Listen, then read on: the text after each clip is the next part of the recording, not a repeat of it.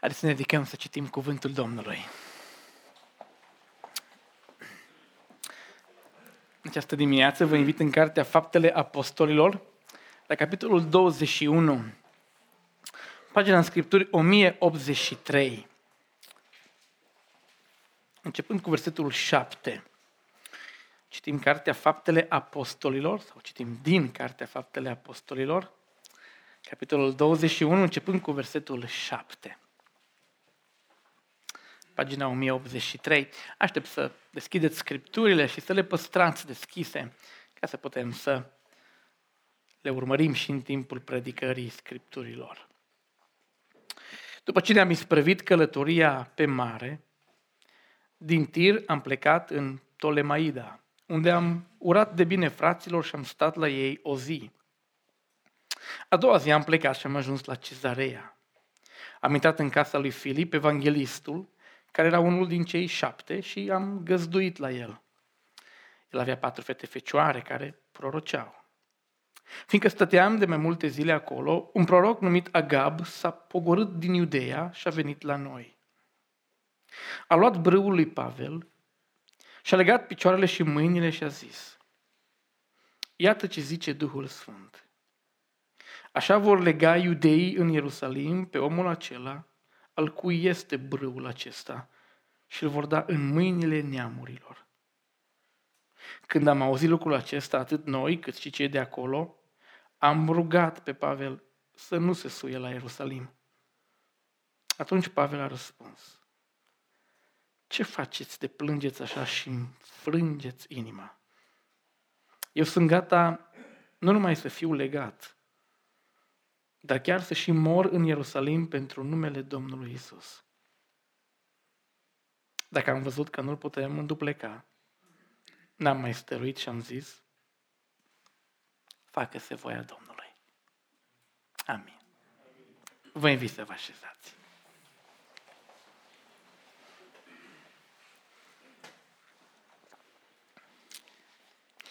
Viața este frumoasă atunci când putem mărturisi miracole divine în dreptul nostru. Nu e așa că viața e frumoasă atunci când putem mărturisi că am experimentat intervenții divine în viața noastră. Tonusul ni se schimbă fiecăruia dintre noi în familia noastră, în bisericile noastre, se schimbă tonusul. Avem un alt vibe, cum ar zice tinerii astăzi. Atunci când Domnul lucrează în chip puternic în viața noastră. Și de multe ori, când are loc câte un miracol, folosim limbaj biblic. De exemplu, nu, e frumos, e minunat. Atunci când uh, dacă ajungi într-un loc în care din punct de vedere uman nu se mai poate face nimic, Dumnezeu desface râul Iordan sau Dumnezeu desface marea înaintea noastră. Și venim și zicem, am fost pus într-o situație fără de ieșire, dar Dumnezeu a desfăcut marea. Și e frumos când putem mărturisi că Dumnezeu a desfăcut înaintea noastră marea, despărțit înaintea noastră marea. Alte ori, am văzut mărturii ale oamenilor care transportau Biblii în vremea comunistă și veneau câte o inspecție pe, pe neanunțate, cineva din sistem trăda. Și este un frate pe care l-am auzit cu urechile mele, l-am văzut, am stat cu el la masă și ne povestea în Republica Moldova, acum într-o baracă avea plin de Biblie, erau saci în care erau ascunse Biblii și le transporta prin șantier în Republica Moldova. Și a venit un colonel cu o armată întreagă după el. A lovit cu piciorul toate cutiile, tot ce era în jur, a ridicat toate saltelele. Singurul lucru pe care nu l-a văzut a fost sacul cu Biblie. Și fratele zice, Dumnezeu i-a închis ochii.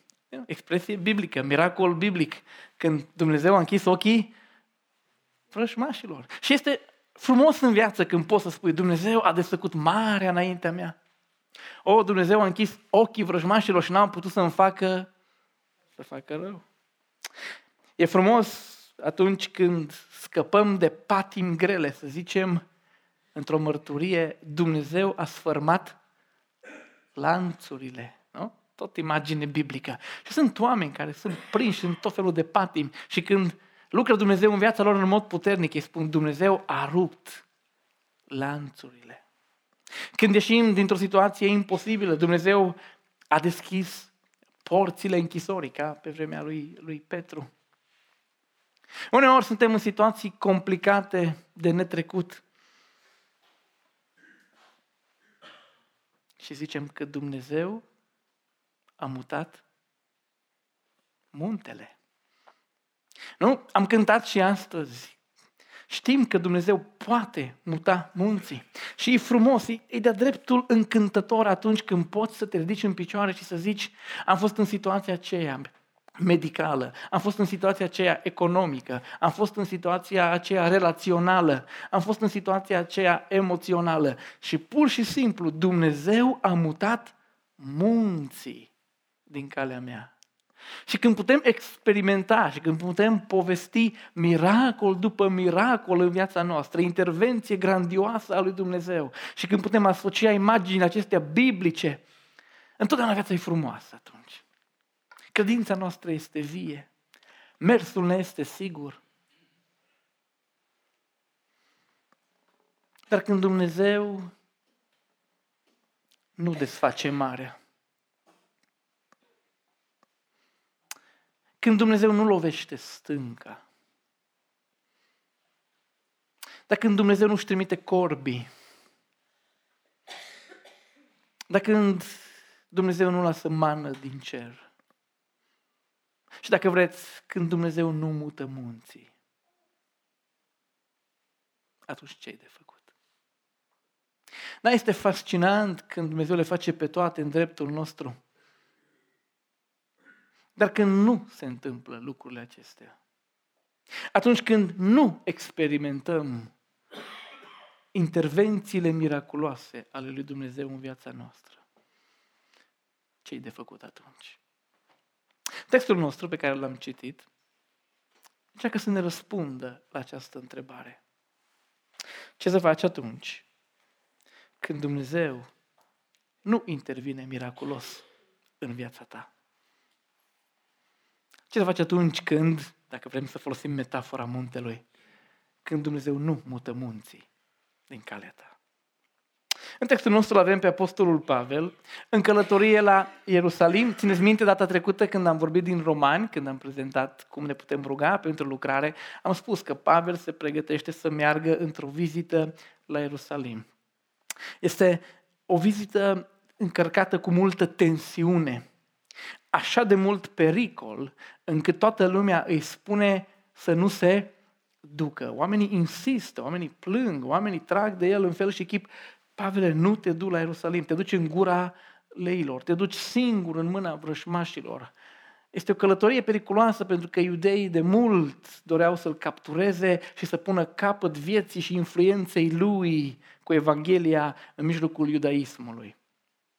Este unul din acele momente în care apostolul este într-o călătorie pe cărui final nu este sigur, de cărui final nu este convins. În textul nostru, el ajunge în cele din urmă, în Cezarea, se apropie 70-80 de kilometri probabil de Ierusalim. Și în timp ce stă cu frații acolo, în timp ce se pregătesc, în timp ce stau în părtășie, în timp ce întărește cu siguranță adunarea, coboară în locul acela un proroc. Coboară un om al lui Dumnezeu. Și știm că în vremurile acelea de început a bisericii, aceste manifestări, aceste uh, comunicări în felul în care le avem descrise erau uh, aproape la ordinea zilei. Acest Agab vine și spune în versetul 11, în stil curat vechi testamental, în stilul marilor proroci care exemplificau, care uh, făceau pe lângă uh, expunerea mesajului, făceau și gesturi care să arate concret uh, cum se vor desfășura lucrurile. Omul acesta vine, ia cureaua lui uh, Pavel și spune așa. Așa vor lega iudeii în Ierusalim pe omul acela, al cui este brâul acesta, și îl vor, îl vor da în mâinile neamurilor. Acesta este un mesaj la care nu te-ai fi așteptat într-o vreme ca și aceasta să vină. Adică ce spune omul lui Pavel este că dacă te duci la Ierusalim, Dumnezeu nu te va scăpa, ci din contră vei fi dat în mâinile neamurilor. Un cuvânt vine din partea lui Dumnezeu direct la situația apostolului. Și Agabi spune, vei merge la Ierusalim, nu te aștepta la minuni. Nu te aștepta la eliberări miraculoase. Vei merge și cel care este proprietarul acestei curele, așa cum el a legat-o, așa va fi legat și el. Nu sunt proroc, dar și eu puteam să aduc un mesaj mai bun. Așa, colorat, cu nuanțe biblice. Puteam să zic, sau am fi putut zice, cel care are această curea aici va fi legat, dar lanțurile se vor rupe.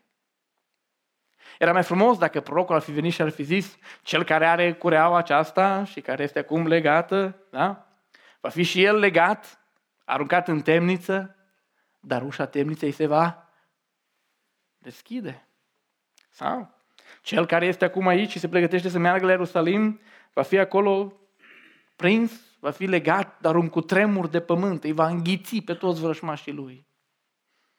Sau cel care este aici va fi gata să meargă la Ierusalim și va fi legat, va fi prins, dar un înger al Domnului îl va extrage așa într-o mini-răpire ca pe Ilie și îl va lua dintre ei și îl va pune în altă parte. Adică mesajul putea să vină și să spună, du-te, că Dumnezeu va interveni, Dumnezeu va desface marea, Dumnezeu va muta munții pentru tine, Dumnezeu va trimite îngeri. Însă Agabi spune, du-te, că ei te vor lega. Du-te fără să promită intervenții miraculoase cu care noi suntem obișnuiți. Cei care sunt cu Pavel și Pavel de asemenea înțeleg foarte bine la ce se referă omul acesta. De aceea ni se spune că toată biserica din Cezarea și misionarii care erau cu Pavel, inclusiv Luca care scrie acest paragraf, textul este scris spunând că au insistat, că au insistat, nu i-a spus o singură dată, au nu te duc că nu faci bine, ci au stat de el. I-au spus și i-au spus și i-au mai spus și l-au lăsat un pic și iarăși au spus și iarăși i-au spus și încă o repriză și încă o repriză, încercând să îl convingă să nu se ducă pentru că știau de ce sunt în stare oamenii aceștia. Pe baza cuvântului știau că dacă Dumnezeu nu intervine, lucrurile vor fi tragice. Și Pavel înțelege foarte bine ce îi se spune, dar el are un alt răspuns. Răspunsul lui ne va conduce și pe noi la răspunsul întrebării noastre. Ce să faci atunci când nu experimentezi intervenții divine, miraculoase în viața ta? Uitați-vă la Apostolul Pavel, versetul 13. Atunci Pavel a răspuns.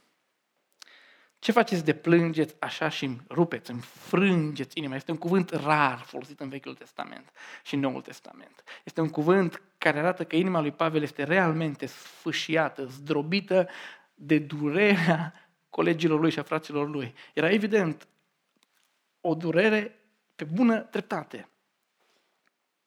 Și aici vine răspunsul lui. Eu sunt gata nu doar să fiu legat, dar chiar să și mor la Ierusalim pentru numele Domnului Isus. Și ar bine să înțelegem răspunsul lui. Pavel nu este un vânător de glorie, de martiraj, care zice, ce bine că vor să mă lege, unde De-abia aștept, mă duc eu cu mâinile înaintea lor. Nu mai bine mai câștig ceva glorie la numele meu. Pavel nu este un vânător de faimă ieftină. Când Pavel spune asta, nu o spune ca un masochist căruia îi place durerea și căruia i-a lipsit niște bice pe spate în ultima vreme și numai bine îi împlinesc că ăștia o nevoie de a lui mergând acolo. Când Pavel se, își dă răspunsul acesta, Pavel nu spune lucrurile acestea ca unul care este deconectat de la situație și n-a înțeles pe deplin gravitatea. Când Pavel spune, eu sunt gata nu doar să fiu legat, întemnițat, dar sunt gata inclusiv să mor când mă duc la Ierusalim. Pavel nu vorbește ca unul care rostește cuvinte ușoare fără să le cântărească, apoi dacă le-a zis, le-a zis. Pavel nici măcar nu încearcă să braveze și să facă pe eroul încercând să stimuleze credința celor din jurul lui și să fie un lider care tot timpul e învingător. Răspunsul lui Pavel nu vine din inconștiență, nu vine dintr-o um, evaluare greșită a situației, nu vine nici măcar pentru că are un plan secret în buzunar, are asul în mânecă și știe ceva ce nu știe nimeni altcineva. Nu? Când Pavel spune cuvintele acestea, este conștient, Dumnezeu i-a zis că va ajunge în Ierusalim și că va suferi. Nu știe exact cum se vor desfășura toate evenimentele, dar este clar că va fi prins, arestat, legat. Asta știe. Și răspunsul lui nu este răspunsul unei minți care deraiază, ci este răspunsul unui om care are un set de convingeri din care s-a născut acest răspuns. Când Pavel a dat acest răspuns, sunt gata să merg să mor, indiferent ce face Domnul, sunt gata să merg să mor, acest răspuns s-a născut din niște convingeri ale lui. De exemplu, Pavel era convins că viața nu-i totul. Viața pe acest pământ nu-i totul. Pentru că știa că mai există o altă parte a vieții cea care contează cu adevărat? Din această convingere s-a născut răspunsul, sunt gata și să mor. Nu e o tragedie, nu e finalul, de fapt este începutul gloriei și a răsplății. Această convingere a generat acest răspuns. Sau a fost convins de faptul că viața trăită altcumva decât Domnul a planificat-o pentru el. Nu are niciun sens. Înțelegeți? A fost convins că dacă el stă la cezarea și își salvează pielea, în timp ce Domnul a vrut la Ierusalim, în lanțuri și în suferință, dacă el se salvează el pe el la cezarea sau oriunde altundeva, viața trăită acolo este fără sens. A știut că dacă își trăiește viața altcumva decât Dumnezeu i-a planificat-o, este risipă. Aș știut de asemenea că uneori Dumnezeu cere sacrificiu suprem ca să arătăm tăria convingerilor noastre. A fost convins că Dumnezeu poate lua o suferință și să o transforme într-o explozie pentru înaintarea Evangheliei. A fost convins că este o onoare să suferi pentru numele Domnului. A fost un set de convingeri care au fost în mintea și în inima Apostolului Pavel. Au fost lucruri în care el a crezut cu tărie întreaga viața lui. Și acest set de convingeri au generat acest răspuns. Cu alte cuvinte, atunci când ești pus în fața unei situații în care nu se întrevede un miracol, trebuie să faci următorul pas. Bazat pe setul de convingeri biblice care ți se aplică situației tale. Atunci când nu se întrevede un miracol divin în viața ta, și trebuie să faci un pas, că trebuie să-l faci. Trebuie să-l faci bazat pe setul de convingeri biblice, sănătoase, solide, care se potrivesc cu viața ta. Ce să faci când nu experimentezi intervenția divină? Fă următorul pas, bazat pe setul de convingeri biblice care se aplică la situația ta. Cu alte cuvinte, când Dumnezeu nu-ți promite miracolul, când Dumnezeu nu lucrează miracolul, când Dumnezeu nu intervine și când Dumnezeu nu schimbă lucrurile în mod miraculos, deși ar putea să o facă. Ce trebuie să faci este nu să te oprești. Ce trebuie să faci nu este să fugi. Ce trebuie să faci nu este să te ascunzi. Ce asemenea lui Pavel trebuie să faci un pas înainte. Poate că este un pas în viitor, este un pas în necunoscut, este un pas înspre o zonă nesigură a vieții tale, dar fă bazat pe toate convingerile biblice care ți se aplică în acea situație. Întreabă-te ce principii biblice, ce crezuri biblice sănătoase vin acum în discuție, ce lucruri sănătoase biblice mă pot ajuta în situația aceasta și bazat pe lucrurile acelea, pe acel set întreg de convingeri, formează răspunsul și du-te înainte. Pavel știe că decât să nu asculte cuvântul care i-a fost dat că va ajunge la Ierusalim și la Roma. Pavel știe că este mai bine să asculți și să ajungi legat, să suferi, decât să nu împlinești ce ți s-a spus și să trăiești în libertate. Își adună toate convingerile și face pasul înainte. Este la fel și cu noi. Cred că de cele mai multe ori nu experimentăm miracole divine. De cele mai multe ori, minunile nu sunt pe bandă rulantă în viața noastră. Adică nu mută Dumnezeu munții totdeauna din calea noastră. Nu se desface apa Iordanului ca noi să trecem ca pe uscat. Nu vin corbi în fiecare zi. Nu cade mană din cer în fiecare zi. Experimentăm brațul Domnului aici și acolo în viața noastră, dar nimeni nu poate spune că viața lui este o bandă rulantă de minuni dumnezeiești. Acelea sunt mai degrabă excepțiile.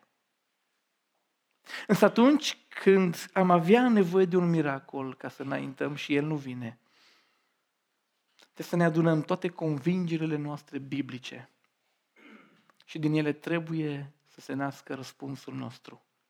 Bazat pe ele, pe acele convingeri, trebuie să facem următorul pas în viața noastră. Uneori ești bolnav sau ești bolnavă.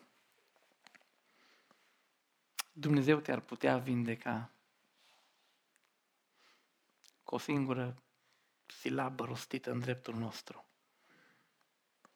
Dumnezeu ar putea răspunde la rugăciune în fracțiune de secundă. Uneori o face, alteori nu.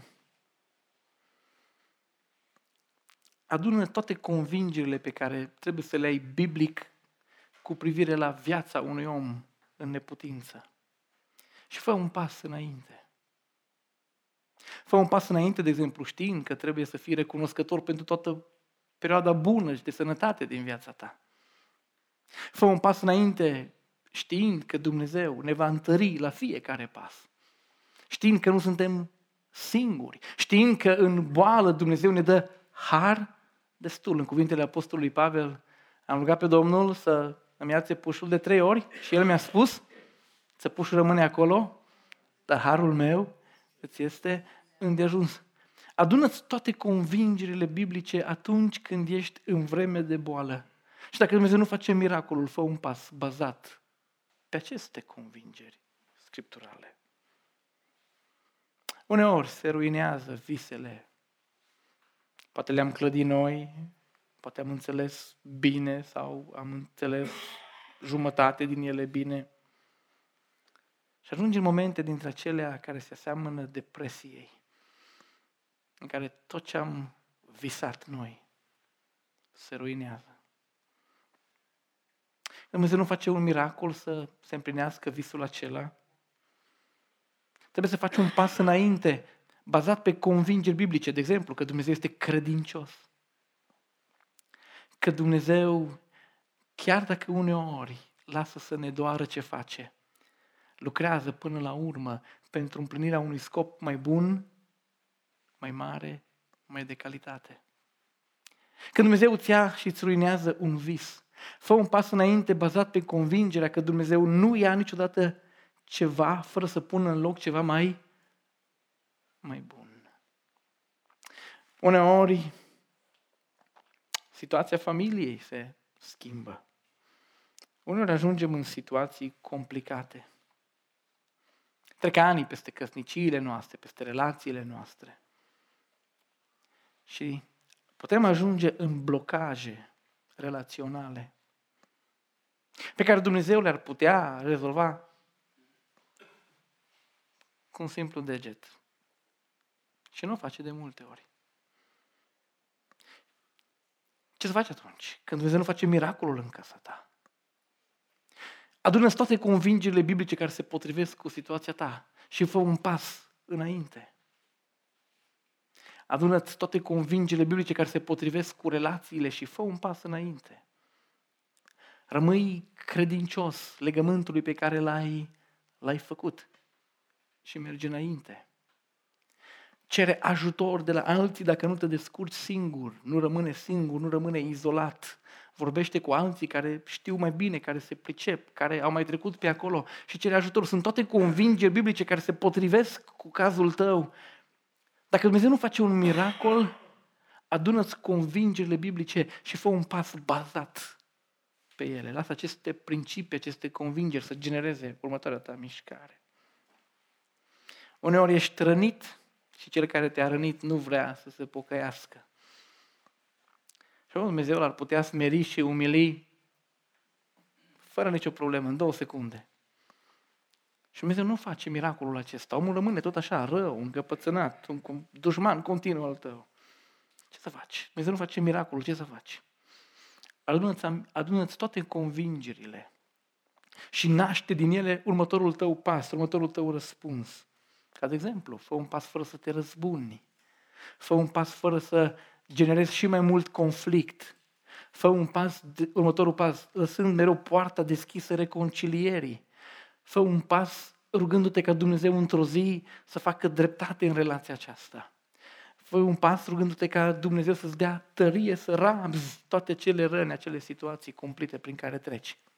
Uneori Dumnezeu nu face miracolul pentru că din tot crezul nostru biblic există întotdeauna un pas înainte care se potrivește cu voia Lui pentru viața, pentru viața noastră.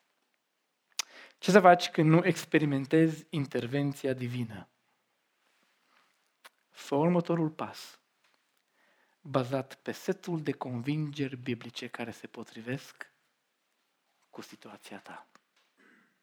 Fă următorul pas, bazat pe convingerile biblice care sunt relevante situației tale. Adică, dacă Domnul nu mută munții, nu rămâne statuie în fața lor. Întreabă de care sunt convingerile biblice de care ai nevoie și fă următorul pas înainte vei descoperi că în timp ce munții, munții nu se mută, se pot escalada. Vei descoperi că dacă faci acel pas înainte, bazat pe convingeri biblice, munții nu se vor muta, dar pot să escaladezi. Și probabil că de aceea uneori nu apare miracolul. Pentru că escaladarea este un miracol mai mare decât alte miracole în sine. Când munții nu se mută, fă următorul pas și escaladează-i. Amin? Când Domnul nu mută munții, nu renunța la credință, la umblare, nu abandona. Din toate convingerile biblice, adună-te, fă următorul pas. Escaladează e un miracol mai mare. Așa să ne ajute Domnul pe noi pe toți. Și nu văd un fel mai potrivit de a încheia decât cântând încă o dată cu tinerii noștri. Invit să vină și să cânte împreună cu noi. Când munții nu-i muți, Doamne, Ajută-mă să-i pot urca.